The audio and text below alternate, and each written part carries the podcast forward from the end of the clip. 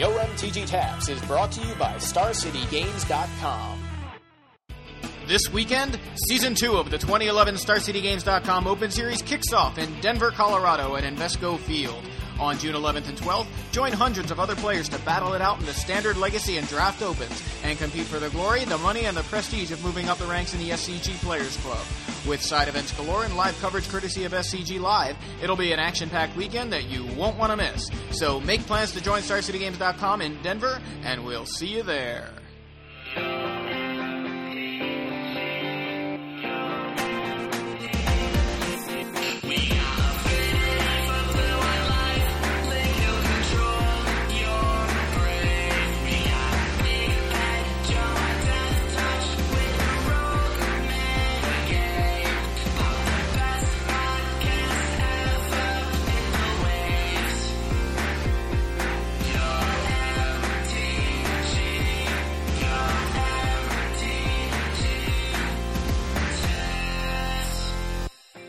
Everybody, and welcome to episode 68 of Yo MTG Taps. I'm Joey Pasco, And I'm Big Head Joe. and uh, we have a lot to talk about today. Well, a lot of tournaments happened this past weekend, so we're going to go over some of those, and then we're going to do kind of a, uh, a what if scenario. Um, be kind of kind of we're thinking of. So, first up, let's just get right into these tournament results.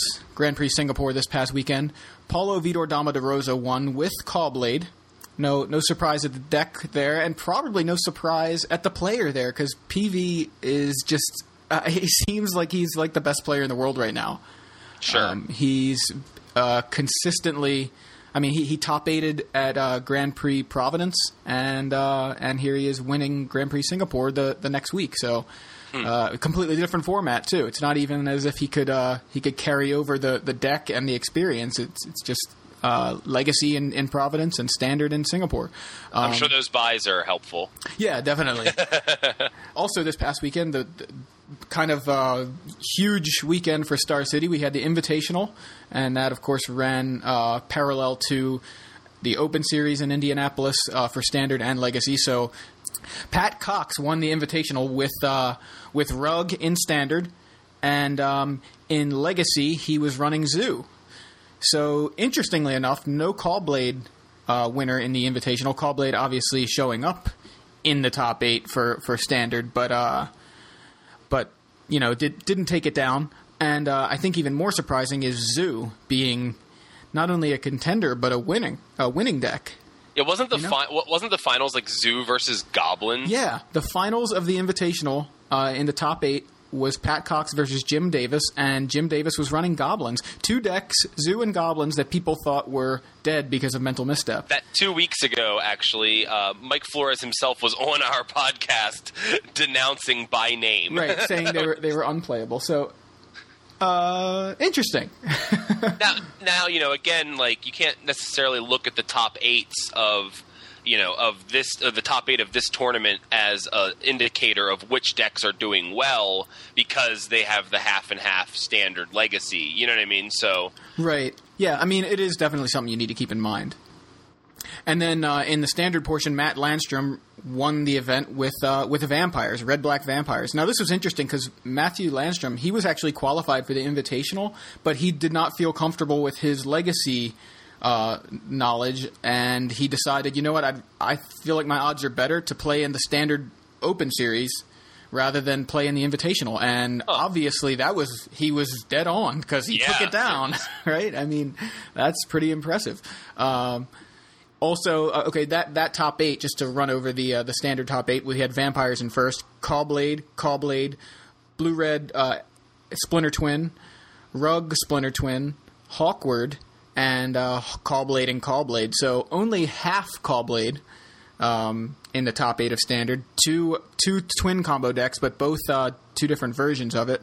And then we had a Hawkward, which is you know the uh, basically like the tempered steel deck, and Right. then uh, and then vampires. So kind of a more diverse top eight than we're used to, really. Well, I'm, I'm not. I'm not looking at the thing right now, but I seem to remember that the top 16 creates a much less uh, diverse picture. yeah. Uh, there, Uh, there are six more in the top 16.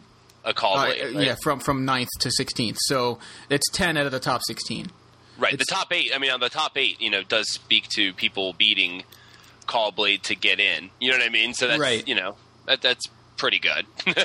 yeah, I'm not not trying to question the dominance of the deck. I'm just kind of Oh, no, noting no. that the the top eight is a little more diverse than what we're used to seeing. Um, and then on the legacy side, Thomas Graves won with Natural Order Rug uh, in the in the finals against Kyle Kloster piloting Reanimator, which has made a, a resurgence as of late. I think really due to Jin-Gitaxias. yeah, it's a cool card. I've, I saw you casting it on or putting it out in like on like turn two, right? Yeah, yeah, it was uh it was turn two. I was definitely definitely playing the Jin-Gitaxias on turn two. See, because uh, Sam Stoddard had played Reanimator in Louisville, and um, from what I mean, think back nine years in 2002, we started getting back into Magic after like a little bit of a break. I think from Mercadian Masks until until like early 2002 when like Judgment was just coming out. Yeah. Um, and I was building a reanimator deck. Turn one, Dark Ritual, Entomb, Exhume. And I was, you know, trying to find the most broken creatures. And so I was like, wow, in Legacy, I can do that still. I can still play this deck. So I looked at Sam Stodd's list, and uh, he doesn't play the Dark Rituals. In fact, it, the Reanimator list that seems to be going around is actually more like a blue black control list in a way. It can kind of play blue control until it can get the Reanimator combo kind of going. And so it's got, of course, uh, Entomb and Exhume and Reanimate.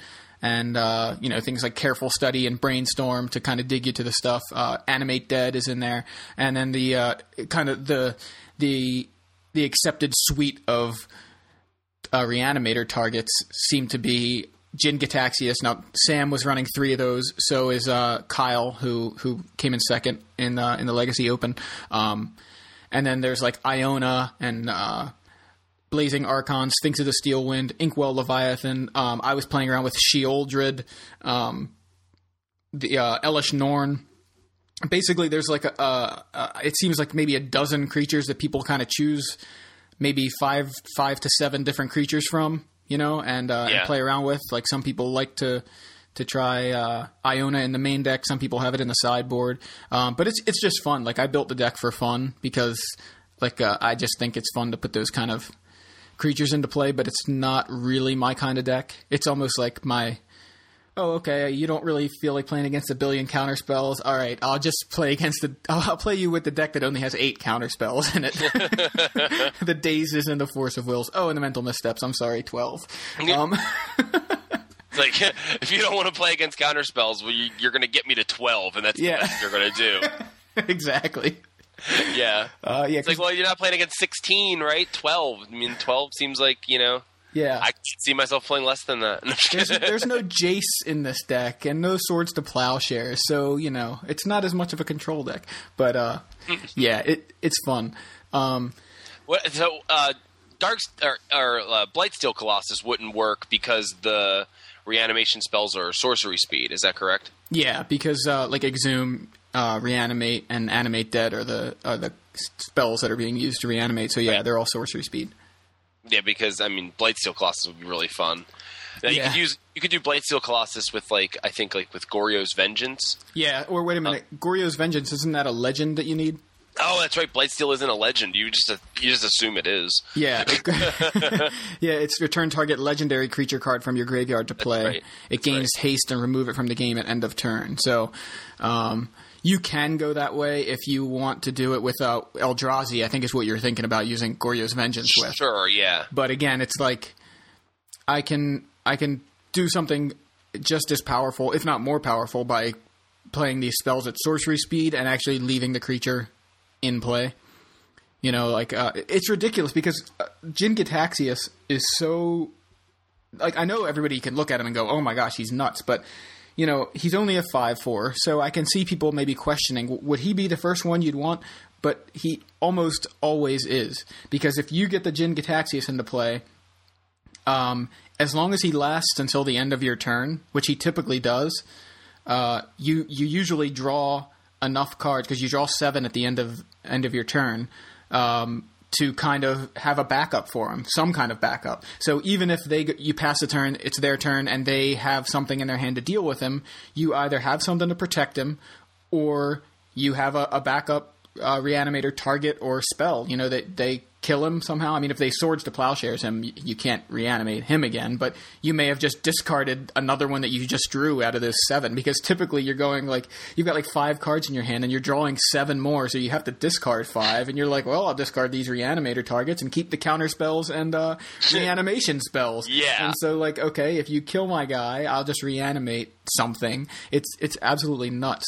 And then of course, if they don't have anything to deal with him, they probably lose because you just they're they're living off of the top of their deck and you probably again have another target. So now it's like not only am i going to hit you with a 5-4 but uh, you know i'm going to play sphinx of the steel wind on my turn as well to kind of get some of that life back that i may have lost from uh, playing reanimate on a Jin-Gitaxias and losing losing 10 life. So um, it's definitely a fun fun deck to play and uh, and I, I, just basically took Sam Stodd's list, and I think my only tweak was uh, adding Sheoldred in there over something. I can't even remember what I cut, but it was just I was like, I want to play with Sheoldred. Hell yeah! Yeah. So, um, but looking at the rest of the top eight for Legacy, we had Merfolk in third, Hive Mind by uh, Thomas Ma playing that deck, and of course now Hive Mind is in the Hive Mind. No, pun intended. Everybody's aware of it now um, after GP Providence, so uh, people are playing it. Um, and then fifth place is uh, blue red, blue white red Stoneblade. Um, blue white control by Drew Levin, and then Rug Tempo in seventh, and blue white Landstill in eighth. Um, so a lot of people taking the the standstill list. It, it's it's kind of like a lot of these lists are kind of sprouting out of the standstill list that Gerry and Drew and AJ Sacher played uh, back in Orlando when we were there.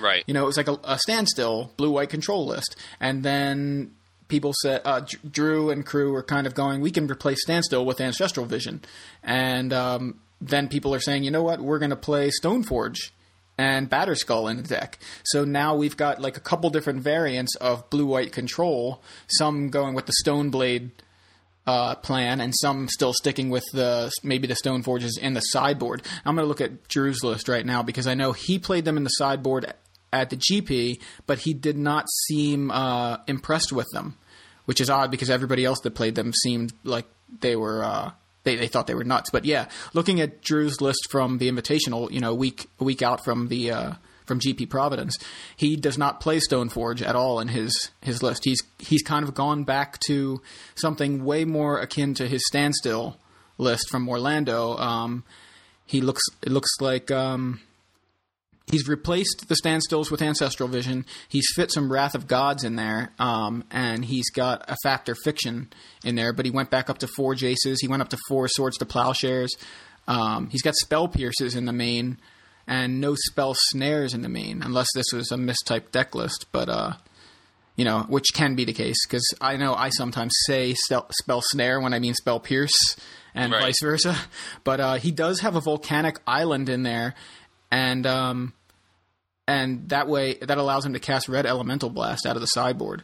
So it's technically blue white control, but he does splash that one volcanic island, and he's got uh, like an arid mesa, and of course a ton of other fetch lands that can grab islands, so can grab Volcanic Island.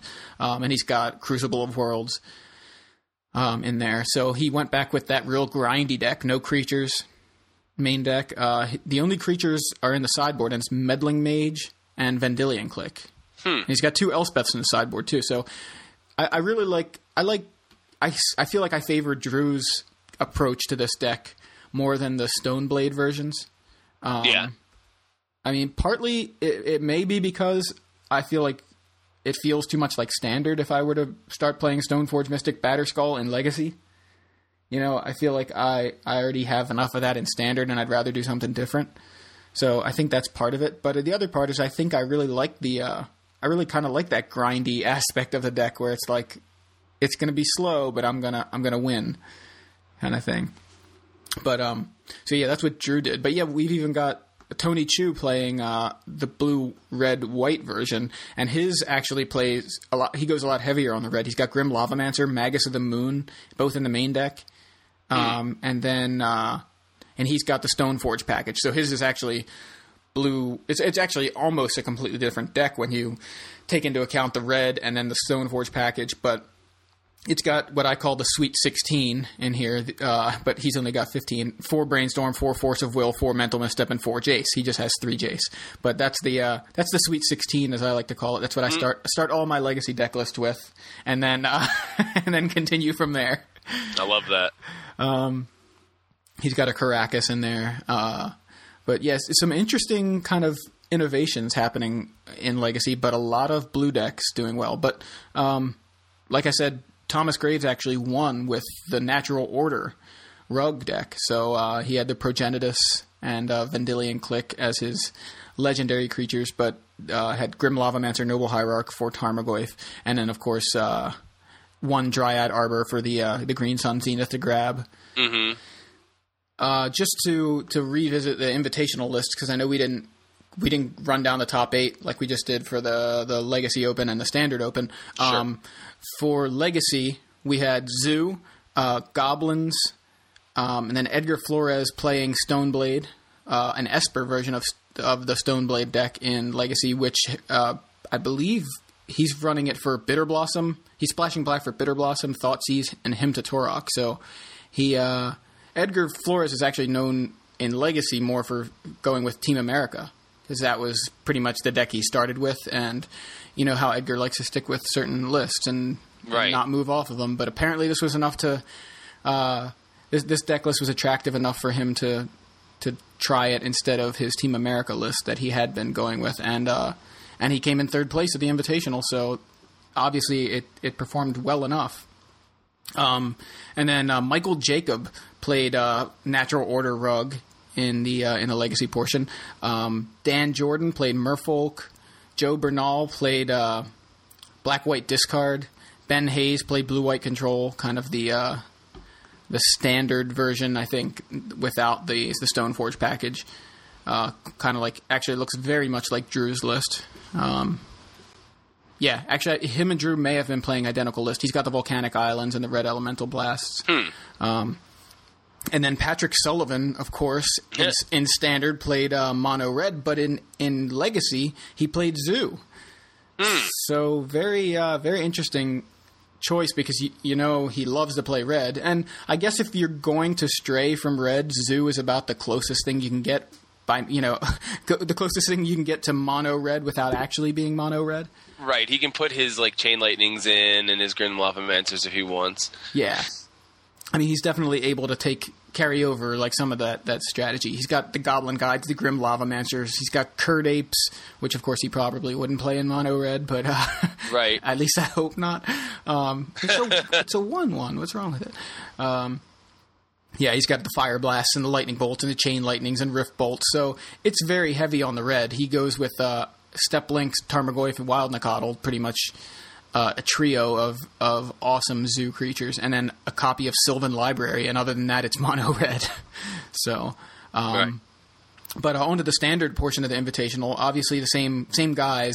Uh, are, it was the top eight of the invitational, but this is what they played in standard. We had Pat Cox with Pat Cox with Rug, as we mentioned, uh, Jim Davis with with Esper Caw-Blade or Darkblade, Edgar Flores with Caw-Blade, Michael Jacob with uh, Twin combo, um, Dan Jordan playing Rug Vengevine, which uh, is one that we haven't really. I mean, Vengevine hasn't made much of an appearance in rug lists that I can uh, that I can remember.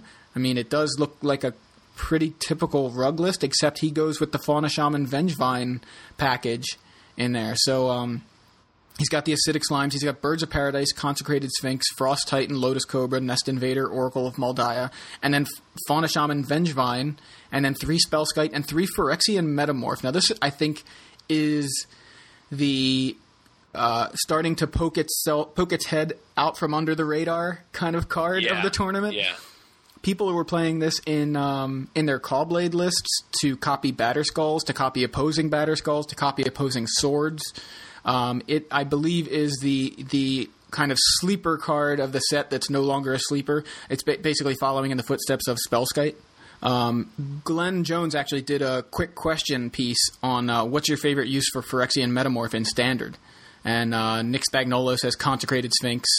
Um, John Cuvelier says copy Batterskull. Um, Stoneforge Mystic says Christian Valenti. Gerry Thompson says anything in the mirror, probably copying their War and Peace to kill them after they divine offering yours. And I think that was something that was uh, reflected in Chapin's article this week, talking about Sword of War and Peace. Uh, obviously, so good in the mirror because of the pr- protection from white. Um, and when it, when yours gets divine offering, you can at least copy theirs and you know kind of give you a leg up in the mirror, or at least a leg back into the the mirror. Um, yeah. Michael Jacob wants to copy Birthing Pod, which is seems like an odd answer to me.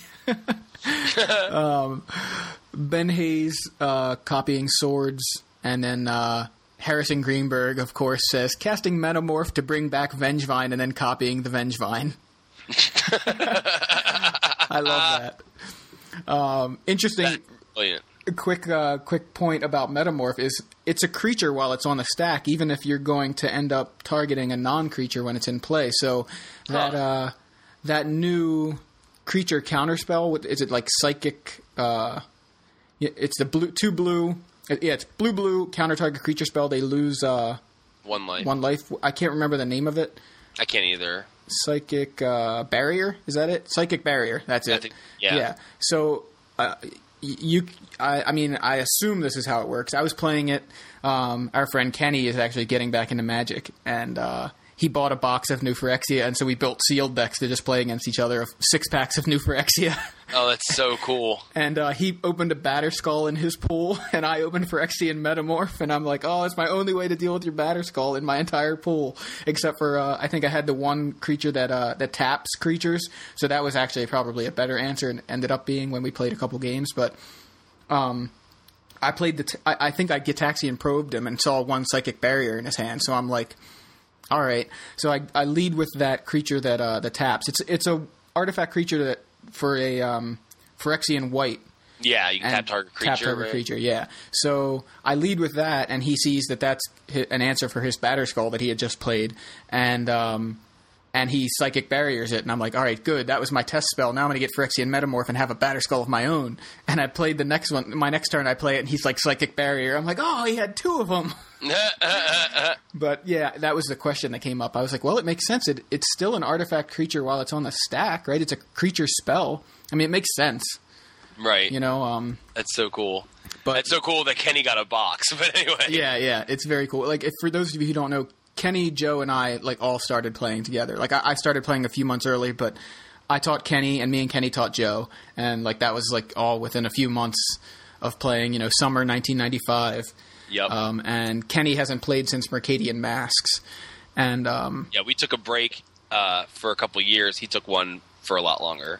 Exactly. He's trying to build vampires, even though it's about to rotate. That is just such his kind of deck. Yeah, it is. That uh, that I'm like trying to help him build it, and I have ooh. most of those cards.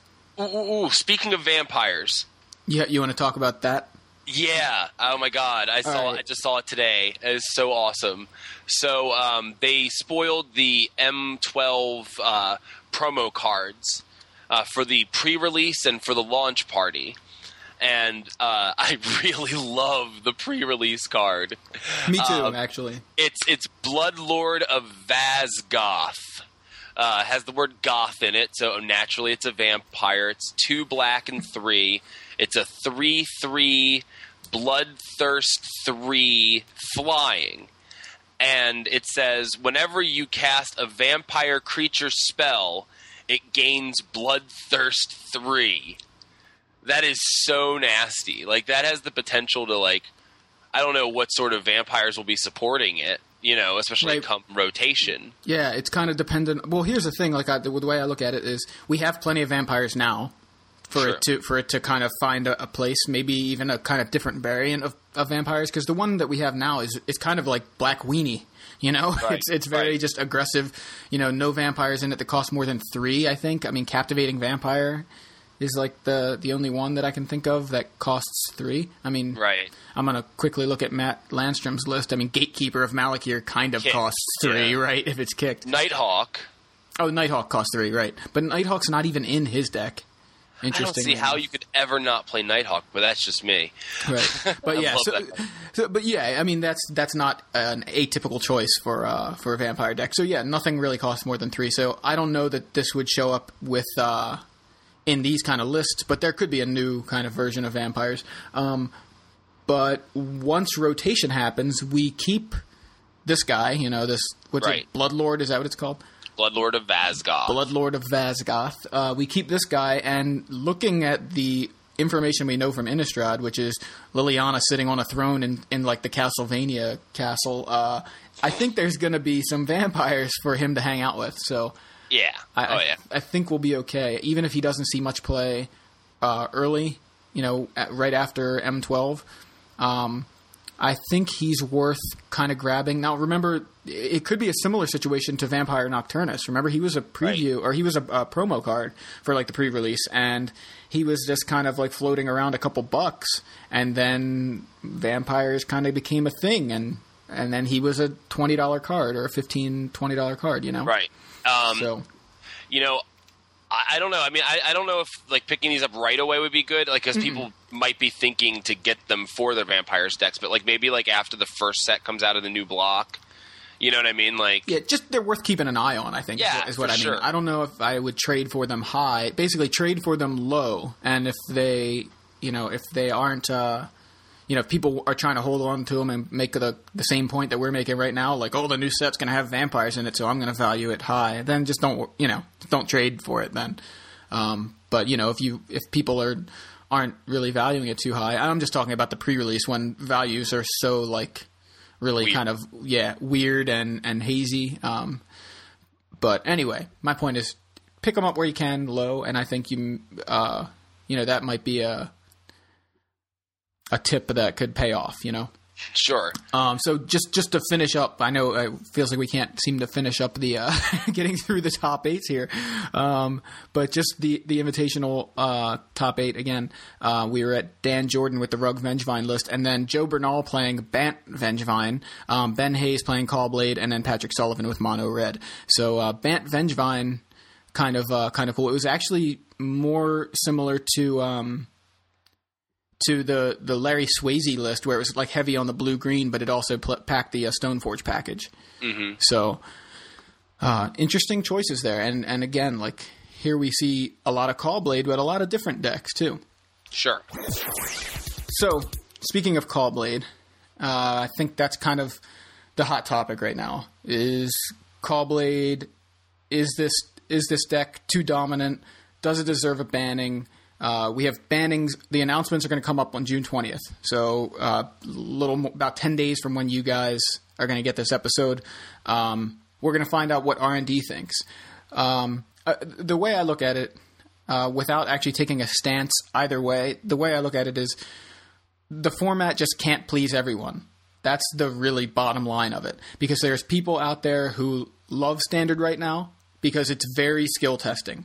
If you want a very skill testing format, that's what this is. Uh, Mike Flores being an example, and he made those great points on, on episode 66 with us. Um, if you want a very diverse format, then you're not happy, right? So that's uh, you, you want something different, and of course, if that's what you want, if if you want something different than what we have, you're not going to be happy. So it really depends on what you want in a format. If you want just a lot of uh, Uh, some somebody made the point, and I feel like it was Lauren Lee on Twitter saying like um, we have like the opposite of Jund. Everybody, so many people were complaining about Jund last year because it was not skill testing. That was at least the that was the complaint. It was Jund is dominating and it is not skill testing. It is too luck based and it's not fun. And now we have the exact opposite where people are like, Caw-Blade is too. It's it's every everybody's playing Caw-Blade. It's too much. And uh, but this deck is very skill testing. So you have the same situation but the exact opposite reasons. Um, and I guess people, you know, it, it seems like the majority of people, well, a, a large majority, maybe the vocal majority, really wants diversity in a format. Um, oddly, I remember last year when we were complaining about Jund on the podcast, um, we had a lot of, uh, I guess, interaction, uh, a lot of lot of conversations through the internet with uh, Alex Shearer, who who writes for Channel Fireball, and he loved the Jund list. He was telling us, look at all these changes to the Jund list. Like these guys are running Master of the Wild Hunt, and these guys are running Garruk, and look at these changes. You know, they're they're different lists, and we're like, no, they're still Jund lists. And now I feel I find myself sounding like Alex did last year, talking about Caw-Blade, because I'm looking at these lists and I'm like, this is a beautiful deck. Like, look at the changes this deck's gone through and the way the, you know, Gideons, no Gideons, Day of Judgment, no Day of Judgment, t- eight counter spells, no counter spells, two counter spells, you know, like which, which equipment is in the main, uh, main deck? Which, you know, more, do we have Mortar Pod? Do we have Sylvok Lifestaff? You know, it's like, it's amazing. Do we run Cunning Spark Mage or do we run, uh, you know, discard spells and Vampire Nighthawk. It's just like, wow, look at this deck.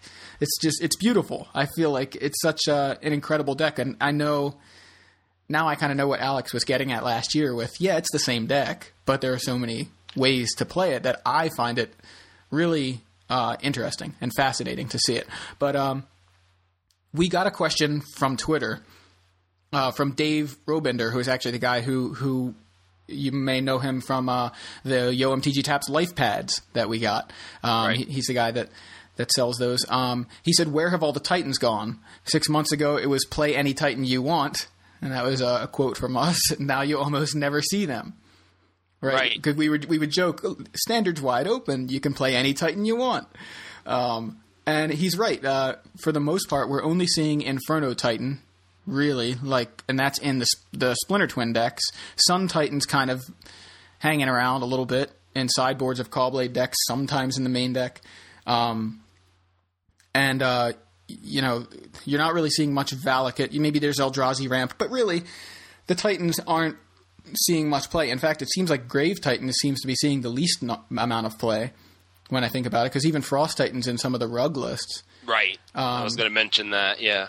So it's interesting. Um, so our question for today, and our and our main topic that we're gonna we're gonna go on, is we're gonna look ahead to post banning standard, and we're gonna assume that if something is banned, what is standard to look like? Now, I guess I, I don't I don't know. I want to get your take on this too, but my impression is that if they ban Jace and just Jace, I feel like Caw-Blade's still going to be a deck. Now, maybe it's not going to be as a consistent as consistent of a deck, and maybe there, maybe there's going to be uh, you know other decks to contend with it. But it's still going to be a deck. People are still going to be going turn two Stoneforge Mystic into Batterskull, Right. and they just aren't going to have the turn four Jace. They're going to go with turn three Jace or turn four Jace Beleren or you know some other draw engine to make the deck consistent. But you're going to still see Caw-Blade as a deck. Absolutely. I, I don't. I don't. I don't doubt that for one second. Um, because uh, again, I think we've made it perfectly clear that we don't think Jace is the problem in standard. Um, I know Joey doesn't think there is any problem in standard, but I don't. I do, but I don't think that it's Jace. Right. Um, it seems to me that the the the consensus that makes the most sense is Stoneforge Mystic. Right. Right. Because Stoneforge Mystic is I mean, we've seen the power of Stoneforge Mystic. I mean, it can just and I feel like Stoneforge Mystic, I agree that Caw-Blade is a very skill intensive deck. I believe uh, or I agree that it's one of the most exciting decks we've ever seen in standard. I think it's one of the most incredible decks we've ever seen in standard. Um, yeah, I agree with all of those sentiments. You know, I really do. Um, but I just feel like the the format has just oversimplified itself in a way. Like as as you know, even though we're talking about how it's skill intensive, I feel like the one card that takes away from how skill intensive it is is Stoneforge Mystic. Because basically all you got to do now is just go play my Stoneforge, get a Batterskull, play the Batterskull, and I've invalidated all the aggro strategies that could ever possibly exist. Right, but you know, you're, not ever playing against aggro. You're always playing against Caw-Blade. So then that's where the skill comes in. right? But that's a but, th- but that's I'm just a problem. I'm just messing with you. But right no but that's a problem though i mean like like i love the fact that we do have a new deck in the standard i love the fact that we have the exarch twin deck but i mean honestly standard the way it looks right now comes down to um, you know a deck that kind of just puts some cards on the table and just looks at you and you they win you know what i mean like they go i play this one card and i play this other card and can you stop it and then i win and that and that's kind of I mean, I know it does a lot more than that. I've played against the deck, you know. you're talking I know about Splinter Twin, obviously. Yes, Right. yes. Um, you have that deck, and then you have, you know, you have Stoneforge Mystic decks, which are you know say what you want about Jace. Like even Chapin put Stoneforge Mystic ahead of Jace on a tweet today. Yeah, Th- this is something that Sam Stoddard tweeted the other day, and I think I totally agree with it. This is actually how I feel. I think Caw-Blade is a thing of beauty that may have to be put down for the general public's enjoyment of Standard. Yeah, um, and it's it's a shame, but I think that's that's how you know what it feels like right now. Um, I think the majority can't appreciate the deck, uh, mm-hmm. and and that's there's nothing wrong with that. I, I guess um, everybody finds beauty in different things, right? Beauty is in the eye of the beholder. Do I have to say that? But um, you know, everybody likes different kinds of decks, and there's people out there that just hate counter spell decks, and and other people out there that hate uh, you know combo decks and things like that. So not everybody's going to enjoy everything, and even though I can find the beauty in such a skill intensive deck, uh, I can understand the sentiment uh, on the other side where it is such a strong deck that it's showing up so much that people are just getting frustrated with it. Right. Um, and I, I, mean, and again, going back to Chapin's tweets from today, mm-hmm. he wrote, "This format is far too skill intensive. I love playing it, but it's really bad for the game. This is Magic, not versus system." Yeah, I mean, and that's a, a comparison I've been seeing too. We're not playing versus system. Um, I know you didn't play much versus. You played for like a day, I think, with me with some cards that I had. And I learned it a little bit in yeah. Texas. I played it for just casually with one of my friends, but right. never really found anyone to play with. It was a lot.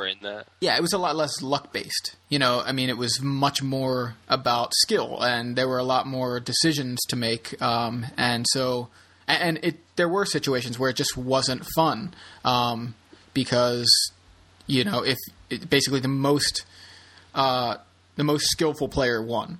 And Sam Stoddard actually wrote an article just like last week on Star City that talked about why we need variance in Magic. It's because of that chance, that chance for, you know, a little kid to walk into a tournament and beat the best guy there because the other guy got mana screwed you know? And it's right. like because of just that chance how good that makes that kid feel to say i, I beat this guy you know even though he's really good. And you know it, that's the variance that makes the game popular and it makes the game fun. And there is a tension there too because like am i going to get you know i need a land i need a land i need a land uh non-land i die you know? Something like that. Like it's there is a variance in the game and it's built into it and i think that's one of the things that's made magic so successful. Um, but if you want to read more about that, uh, check Sam Stoddard's article. I'll try to remember to link it in the show notes. But it's uh, one of one of his recent ones in uh, on Star City, uh, and it's on the the select side, so it's free. Um, so we're going to assume for our our uh, little mental exercise here um, that Stoneforge Mystic is the card that gets banned. Um, right. Notably, I, I, I, did want to mention this. Um, this this is from Aaron Forsythe in a tweet that he tweeted in reply to somebody. So if you're not following the person he was replying to, and I didn't write it down, um, who it was, uh, you probably didn't see this. But I thought this was really interesting. This is his quote: "I know this is the worst we've screwed up since Mirrodin." But the system is set up to find errors more quickly. Um, he's obviously talking about the number of tournaments right now are really going to find where they screwed up a lot a lot quicker. You know, the the Star City Open Series every almost every weekend. There's just so many high level tournaments that right. there's reason to break the format or the format gets solved way quicker. But the first part of his tweet saying this is the worst we've screwed up since Mirrodin, like I think that may be the first uh, by somebody from R and D that there is a problem. Like he's yeah. he's been kind of hinting at it, like with his uh, with his tweets. He's been talking about is Caw-Blade dominating your FNMs, and um, you know, kind of making snarky comments about Legacy, like how uh, how Legacy is so much fun because you get to play with all the most powerful cards from Magic's history, like Jace and Stoneforge Mystic. Right. Um, so um, it, it's not too much of a shock to see this, but I did think that was that was interesting that he actually says this is the worst we've screwed up since Mirrodin. Mm-hmm. So that m- actually makes me feel like something is very likely to happen on June twentieth. Yeah. Um, so th- it was that actually that got the ball rolling in my head. Uh, got these thoughts going where I'm thinking, all right, so if something's getting banned, I think it's most likely going to be Stoneforge Mystic. Um, and if that's the case, what does standard look like? So, do you want to you want to start off with uh, some ideas that you might have? Uh, yeah, well, first of all, um, I, I, I know this isn't quite on topic, but uh, just posted to Star City Games Facebook page is confirmation that the Titans are coming back in M12. This is okay. breaking news. Uh, it, it, it's from one of those, uh, you know, learn to play guides. Okay. You know what I mean? Like, so the picture is like parts of a magic card, and it's mana cost, etc. But it's an M12 Inferno Titan on the mana All right. on the picture. So there we go. So Titans are officially coming back in M12. Um, go go ahead, go ahead on with your uh, with your thoughts. Sure. Well, I think that you know the first thing, and, I, and probably the biggest complaint coming from b- bannings is that uh, Valakut is going to easily, you know, retake its spot at the top of the food chain. That's one of the arguments that people keep making is that if you ban Stoneforge or if you ban, I don't know if it's so much Stoneforge, but if you ban Jace, then the Titan, the uh, or I'm sorry, uh, Valakut gets stronger. Um, and I don't think Valakut, you know, is something you can forget about. Valakut is a strong deck, um, and I think that you know without you know the ability, or say let's say like without a Jace, without the ability to fish for answers, so it might not actually affect it as strongly if uh, Stoneforge being banned. You know, might still you know Jace might still keep it honest, but um, no, I, I think it's actually the, the opposite. I think it's it's think so? because think about it. Jace decks were around when Valakut was good. It was Stoneforge and the swords that weren't. okay, was- you know, you're right. Yeah, I mean, Kibler built Caw-Go for Worlds and with the intention of beating Valakut, and That's so true. that was uh, and that was no Stoneforge either. But uh, I think he had the spreading seas in there. It was a very like pressure heavy deck to get pressure in early, and uh, you know a, a lot of counter spells because counter spells typically are bad for Valakut. Um, and uh, then the deck evolved in Paris to be what we know now as Caw-Blade, and um, you know, obviously, and that is what really kept Valakut down, and um, and so it's it's not necessarily that. Uh, I, I think basically, if we lose, the, the theory was if we lose Jace, Valakut uh, comes back, but I think the same goes for Stoneforge. Um, I don't know. Okay. I guess it, it'll be it'll be interesting. Now, my first deck is I think Splinter Twin becomes a problem. Splinter Twin loses nothing. If we lose Stoneforge Mystic in Standard, Splinter Twin loses nothing, and I think it becomes a huge problem because, uh, or at least at first, it's going to probably be the strongest deck. Uh, because I think the only thing really keeping it down is Caw-Blade decks, and it beats Caw-Blade decks. But Caw-Blade's so good that uh, you know I think it doesn't. I think uh, it, it's Caw-Blade can evolve, and I know this is something you were talking about. I think Splinter Twin is probably the the number one deck, and I think what that means is people start packing more Dismember, more Spellskite, more Twisted Image to now deal with Spellskite. It's, it becomes like a you know everybody trying to next level each other. Everybody needs to pack Dismember because it's the the best one mana quote one mana uh, answer, you know, removal spell that that every deck can pack, um, and so dismember becomes more popular, and then spellskite, of course, to deal with dismember, and then twisted image. Uh, to deal with Spellskite, and of course Spellskite also to deal with the the Splinter Twin combo. So like I'm if I'm trying to fight Splinter Twin, I'm playing Spellskite, and if I'm trying to protect Splinter Twin, I'm playing with Spellskite. And so now everybody, if there's this many Spellskites, Twisted Image becomes definitely sideboard material, um, and it, it's it's kind of like this nice kind of tension between these cards. And then we have things like Combust, but the problem is, are you going to have two mana open? I think that's that's where Combust f- starts to fail. One, it only goes in red decks; you can't play it in any deck. But it also requires two mana, and if you only have one mana open when they go for the combo, you aren't able to protect it. You know what I mean? But if you have dis, uh, dismember in hand, you can deal with it Right. assuming they don't have Spellskite. Um, Combust is a great answer, though. I mean, there there are a lot of answers to Splinter Twin, but that is my first. That's my top, my choice for top deck if we lose Stoneforge Mystic. Um, I'll let you pass it back over to you now.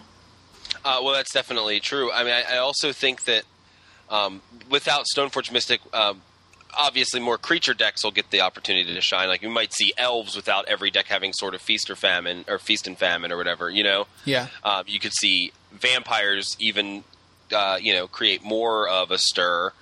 Um, I, I'm- I love some of the mono white metalcraft decks. Like I really like those like a lot. Hawkward, Tempered Steel kind of stuff. Yeah. Yeah, those are really cool. I mean, those aren't really affected much by um, by the sword so much as Batterskull. You know, Not being uh, coming down on turn three. right Yeah. at instant speed, uncounterable. Yeah. like it's a pretty scary situation to be in when your opponent goes turn two and you don't happen to have a removal spell for the Stoneforge right then and there. Um, you know, there's just so many different things that you have to answer. like I'm worried about Spellskite, then I'm worried about Stoneforge Mystic, you know, and then I'm worried about the the germ token on the Batterskull when the Batterskull hits play. You know, Right. just- And then they're just like, all right, so you killed my germ. Uh, end of turn, return Batterskull, replay it with Stoneforge Mystic. You know, uh, it's uh, it's a strong interaction right there. Um, you mentioned the aggro decks and like elves, and I think actually some elves decks have been showing up a little bit. Now I haven't really seen them much in Star City events, but I saw lists in some. Uh, I can't even remember where I was looking, but things like elves and the aggro decks, I think they're the ones that are doing well may be doing well because so many people have stepped back from playing Day of Judgment. Um, and I think actually what may happen is all right, we lose Stoneforge Mystic. The first thing that I would probably do, besides probably build Splinter Twin, but if I wanted to play blue white, is all right, I'm going to shift back to Caw-Go. You know, I'm going to shift back. I'm going to be playing the more of a blue white control. I'm going to look at Shaheen Soorani's list that he's been playing in you know recent uh, Star City Opens. I know he was playing a pretty cool looking Venser list in um, you know Venser blue white control list in uh, Boston just on Easter. So, um, you know, blue white control as a real blue white control entity as the you know the archetype blue white control. Uh, I think may come back, which actually may hurt the aggro decks. Um, strangely enough, it, it's it's kind of becomes like like it, if I'm building blue white control, I know I need to beat Valakut. I know I need to be able to beat uh, Splinter Twin, and uh, then I pack probably sweepers because I want to beat the random aggro decks. Um, Right. But on the other hand, Vengevine now gets a leg up. If the Titans don't take over again, if Valakut doesn't take over again, then maybe Vengevine starts to prey on some of the uh, the control decks that might pop up. I this is kind of like looking at it in this kind of circular metagame kind of thing is what makes me feel like Splinter Twin is the best deck out of all these because it seems like it, it just feels like Splinter Twin because it can be a blue red control list. Now, when I say Splinter Twin, I'm mostly talking about the the Flores blue red version, Right. Um, but I feel like it can play blue red control and then surprise Splinter Twin. Uh, so that makes me feel like it's the uh, the best answer. And the other thing is, um, maybe we start seeing Dispel seeing more play in the Splinter Twin decks because it doesn't have to worry about countering the, the turn two Stoneforge Mystic. So maybe it has a little bit more room, and Dispel counters target instant spell. So Right. it's like I don't even need my Spellskite in play. I can protect my combo with one mana. Um, you know, from your removal spell or your counter spell, whatever it is that happens to be uh, trying to disrupt my combo at instant speed because basically you can only interact with it at instant speed. That's what Flores was saying. Um, you know, end of turn Exarch, you can only interact with that at instant speed, and then during my turn, obviously, you can only interact with me at instant speed. So, uh, Dispel just seems like it would fit right into those strategies. right. But yeah, I I think the other thing though is we, we we've talked about established decks, um, but there could be some newcomers. Like this makes room for some newcomers. We may have some sort of mono black control list. Uh, I know Chapin had had built some in uh, you know in some of his articles. He didn't actually play any, but um, you know some some theoretical mono black control lists are definitely out there, and uh, you know things like Lashwrithe, um, Tezzeret decks. We haven't really seen many. Now, did you happen to see what Kibler played in Singapore? No, I did not. Kibler played a Tezzeret aggro deck in Singapore, and Really? uh, it w- looked so sweet. He it's uh it's obviously blue black, um, and he's got Argent Sphinx in it. It's it's like a Metalcraft kind of Tezzeret deck. Argent Sphinx, Etched Champion, Hex Parasite, Leaden Myr, um, which is the Black Mirror, uh, Phyrexian Metamorph, Phyrexian Revoker, Spellskite, Steel Overseer, and Vedalken Certarch uh, as as the creature base, and then he's got Ichor Wellspring, Mox Opal, and Tezzeret as the other spells, and then uh, he's got two Batterskulls in the sideboard, which obviously no Stoneforge Mystic here. He's uh, he's actually hard casting Batterskull. So cool. He says, you know, it's definitely an untuned deck at this point, and he was uh, and is trying to take on a deck the entire world has spent the last six months tuning.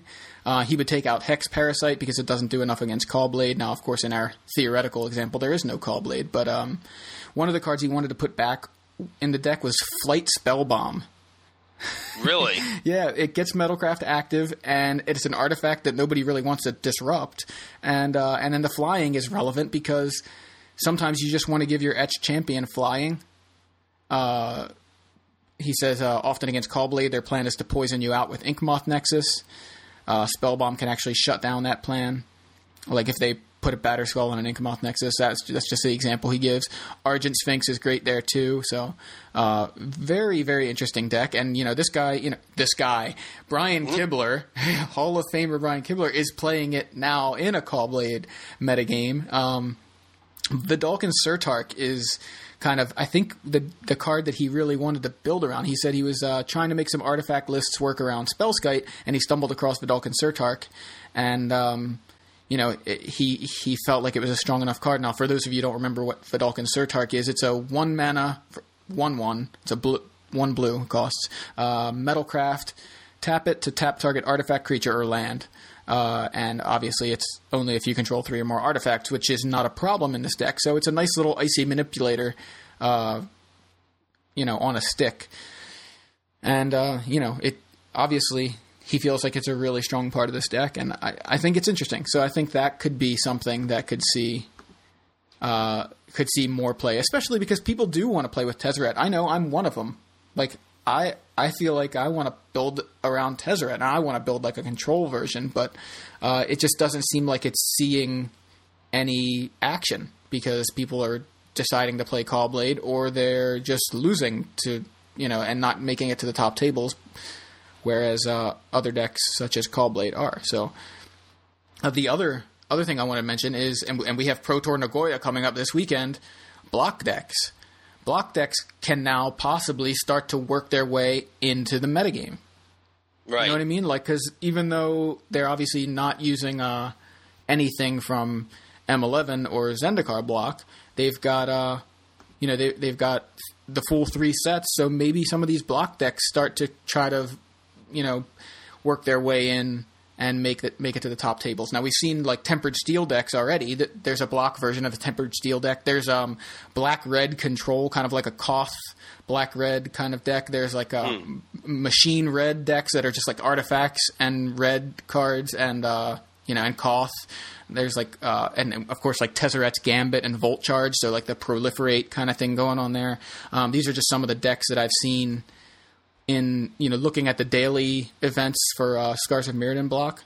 Um, You know, there's actually interestingly enough a blue white control list that I love. It's got like Consecrated Sphinx and like Venser and Elspeth. It's just blue white control with like you know Sunblast Angel. yeah Sunblast Angel yeah Sunblast Angel just- and Consecrated Sphinx. Just picked up a foil one of those. Awesome. yeah.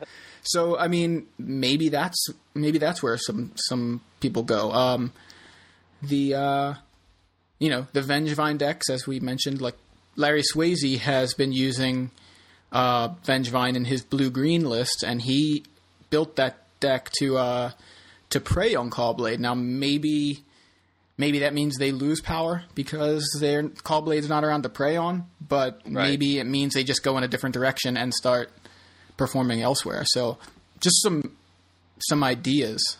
Well, I'd love to see more. I mean, I'm I, the the deck I'm working on is uh, blue black infect. um, and it's more of like a it's almost like a combo based deck where um, you know if if if, un, if if undeterred, it can play a lash uh, a Livewire Lash, play one of its unblockable creatures, or even a uh, Ichor rats because I'm running four Ichor rats in the deck. You said blue black. In fact, did you mean green black? No, I changed it. Okay, that's what I was. I was Um, wondering. yeah, I, I was originally going with green black because I wanted the turn one um, uh, glistener elf really bad, Mhm. uh, but I decided to slow it down a little. Um, you know, pack a little more removal and go with blighted agents instead. Okay. Um, That's, so that's using- right. You were asking for blighted agents on our Facebook group. I forgot. Yeah, so I'm using Blighted Agents, and I'm using like uh, two copies of Tezzeret's Gambit, Mhm. uh, and a couple other things. Um, the blue is mostly for the for the Blighted Agents, though, and Distortion Strike. Um, so I'm using Distortion Strike now. So I can basically go like if I all I have to do is play um, an an Ichor Rats. Um, I mean, it has it has some long game too, but then I can just equip it with the Livewire Lash, Distortion Strike, Vampire's Bite, and that's ten poison right there Wow, that's pretty awesome. You know, and there's some like So you're mean, saying you're saying I should definitely be packing dismember is what you're saying, right? yeah, anyone I think with any sense should be packing dismember anyway. I'm running a full play set of them in my own deck. Yeah. Uh, I'm wondering think- like about that. I wonder if dismember is the is standards mental misstep. You know, like th- it really needs to be around. it's yeah. I think in terms of, I mean, I, you need them. Like, I, if I play against Spellskite, I'm screwed. Period. So like, I have to run like four dismembers and three smothers in my deck just to be able to deal with, um, you know, that combo deck and Spellskite. You know, Mhm. um, the Splinter Twin combo. Um, it, it's just it's it's a little nerve wracking, but uh, I, I'm working on it. It's still something I'm working on. I don't even have a sideboard for it yet, but Right. I mean, you completely. I completely forgot about infect decks. So good thing you brought them up because the infect decks could start to show up a lot more too. Um, just kind of a lot of different strategies. I know, like um, Smitty from the A Team and 60cards.com has been working on a green white deck um, that he is having uh, really good success with, and I think. Uh, I think he had Matt Marr running it in Singapore, and I think he day two'd with it. Yeah, green white birthing pod with Matt Marr. It's got Birds of Paradise, Fauna Shaman, Lotus Cobra, uh, Stoneforge Mystic, Vengevine as like the four ofs, and then a bunch of one ofs for the uh, for the birthing pod. So Acidic Slime, Baneslayer Angel. Uh, he's got three Mirran Crusader, uh, one Phyrexian Metamorph, two Sun Titans, one Viridian Corruptor, um, and of course he's got a Batterskull, sort of Body and Mind, sort of War and Peace as the equipment package. This is of course Matt's list. I don't know how much. Uh, I, I don't know what what exactly he changed from Smitty's original list, but um, and then of course three birthing pods as the engine of the deck. But um, you know, this deck is obviously uh, a reasonable choice. Now, of course, this has the Stoneforge Mystic in it, and uh, that may change the scope of the deck, but it's uh, you know, uh, it, it opens up things to, uh, or it opens up opens up the metagame to all sorts of strategies. So, um, to sum up, as much as I love Caw-Blade, I can see how exciting things could be um, after a, a p- potential banning. I don't think Jace is going to be banned, but it's possible. I think I mean I think they may. I mean, like if they really want to stir things up, I don't see why they wouldn't just go ahead and ban both. Yeah. You know what I mean? Um, but I don't see that being necessary. I think that Stoneforge is necessary uh, for for this format to uh, to evolve any further, um, or to at least be interesting and keep players around for the summer. Frankly, um, sorry, I, I'm sorry I cut you off, but No, like, no, that's cool. That's what I wanted to know what you thought. So yeah, the uh, I, I think you're right. I think really the way I look at it, uh, as far as the odds go, I think odds are if anything gets banned, Stoneforge is most likely. Stoneforge and Jace is next most likely, and then Jace is, by himself is third behind that. Like I think it's more likely that they ban both than they ban just Jace. Um, I just think Stoneforge is way too much of a problem to to stick around. If they're if they're going to decide to ban something, I think Stoneforge needs to be on that list.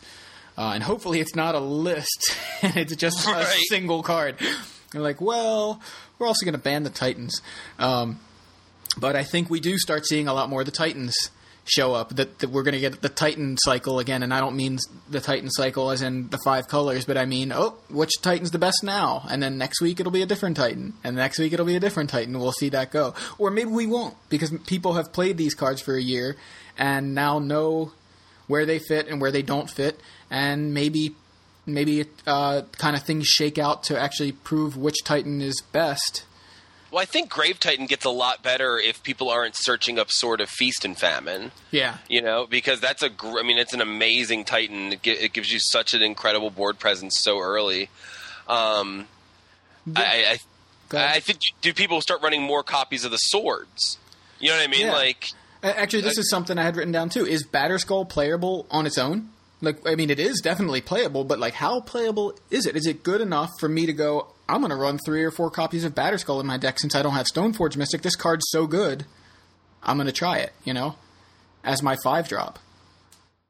Like, right? uh, obviously, Kibler's running it in his sideboard for that Tezzeret deck, so it's not unthinkable that somebody would play Batterskull with no Stoneforge Mystic. It just isn't as strong, but it's a strong card nevertheless.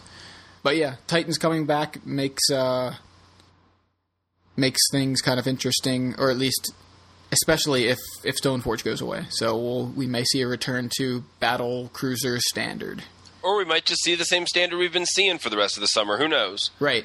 There's just there's kind of a lot of ways it can go. So But with with Aaron, I mean, with Aaron's tweet about you know making the biggest mistake since Mirrodin, that means that has to mean a banhammer, doesn't it? I mean, like, really?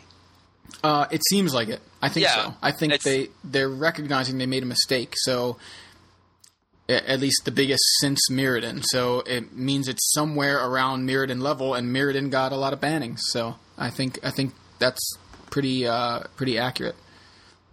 Right. Did I, I? I can't remember if I said it, but it's on my list. It's actually the second deck on my list. But Rug probably stays really good as one of the top decks if it if Stoneforge Mystic isn't around. Just to to add throw that in here at the end because I can't remember if I mentioned it. But yeah, Rug I think is one of the uh, one of the top contenders if we lose Stoneforge Mystic. So so I guess wrapping things up. Uh, some news out of the Star City Games Open Series. We have the season two kicking off this weekend, but um, for season two, Star City has chosen to uh, to take away the buys. Um, the Players Club no longer grants buys. Um, I think this is something that was definitely necessary. There's been a lot of negative feedback from people complaining about, um, you know, some of the same players doing so well. Now, obviously, they earn that, but at the same time, like it's like the rich get richer kind of thing. It's like they a third of the tournament for them is just automatic wins, and they can just eat at IHOP and test their decks. You know, like so. I think while I think there's some uh, negative uh, implications, obviously it kind of sucks when you earned buys and have them taken away. Um, I think this, in in essence, is better for the tournament, and I think Star City's probably going to be working out a way to uh, to make to kind of replace the buys in a way, like more incentive there instead of buys. They just haven't en- uh, enacted that yet, so Right. um, something a little bit interesting. But uh, wanted to give a quick shout out to John Hibbert, who uh, who sent me a free uh, Vendilion Clique in the mail. I, uh, I I put a call out on Twitter saying I needed to trade for some Vendilion Cliques. I wanted uh, I wanted Chinese non-foil, Japanese non-foil, or Judge foil promos, and uh, and he came through with a Chinese Vendilion Clique for me. And Oh, that's so cool. sent it to me for free, so that was really awesome. And the funny thing is, it came in a flash. but no, seriously, it was from. He sent it from Britain, and uh, it it came with yesterday's mail. And I swear he sent it like Saturday. Like how in the world? Uh, you know, I figured it would take a while because it was coming from you know international mail, but it, it was uh, it was definitely really quick. So. Uh, thanks to John and uh, shout out again, John Hibbert, you rock. I want to give two shout outs real quick. Um, first shout out uh, is to my roommate Travis. Uh, he's uh, Trilobite Hives on Twitter. There's an up underscore between Trilobite and Hives. If you don't know how to spell it, sorry. Um, just for being an awesome roommate and a cool guy to, to live with. Uh, I'll, I'll second that. Yeah, man. Member of Brewport Avenue, man. Um, second uh, shout out uh, from Brewport Avenue is uh, Brendan Hurst making the. Uh, it was the top four of the PTQ, I believe, right? Yep, yep. So he, top four of the PTQ playing uh, Blue Red Twin. Almost got there, so close. Uh, and he'll get there next time. He's a, he's the best player, probably one of the best players we have in our yeah, group.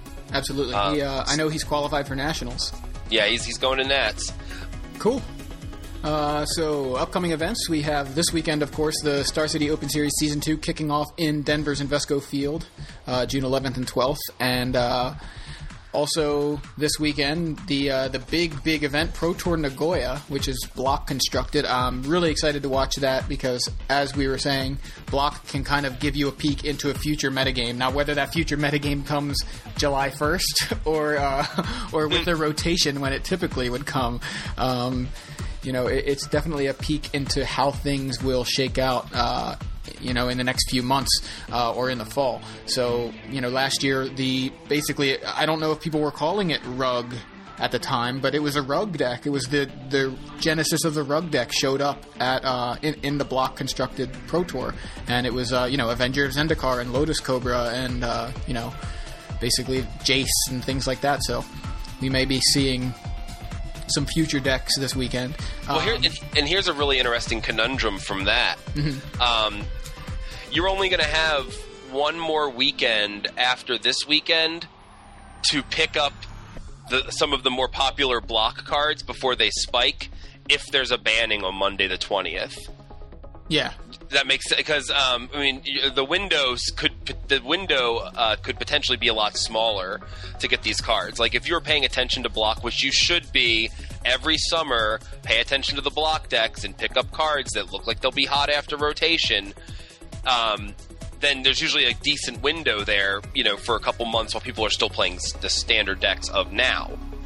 You know, but if standard gets uh, gets uh, shaken up significantly on Monday the twentieth, you're only going to have that F and M on the seventeenth, and then the weekend of the eighteenth and nineteenth to really find some you know good deals on those cards before they might they potentially before they start shooting up. That also could they also could stay, you know. Um, but that's just something to keep in mind. Right. Yeah. Absolutely. Um, uh, next weekend, uh, June 18th and 19th, we have Grand Prix Kansas, which is limited, and then the weekend after that, June 25th and 26th, Star City comes to Baltimore, where uh, Yes. I will be doing commentary with Jacob Van Lunen, and Joe will be there doing some trading and some playing. I'm going to definitely be playing some Legacy on Sunday. I'm trying really hard uh, to convince Joe to put me under the camera for round one before I O2 drop. As if it's my decision, you need to convince Glenn Jones. That's who you need to convince. You need to convince Glenn Jones. I'll help you convince Glenn Jones. I'm just telling you, you don't need to convince me. I, I would put you there if it were my decision. yeah, and I know, and you know I'm the you know I'm the crowd favorite. You know, and you know I'm going to start a start start a ruckus on Twitter first thing uh, Saturday morning. I'm going to Oh, be just, like just to I'm get gonna like- people, yeah. to be like I want Joe round one. I want Joe round one. So so remember, let them know. There you go. so, uh, I think that's everything. We are Yo MTG Taps. Stop bitching and start banning. I mean, brewing. Sorry.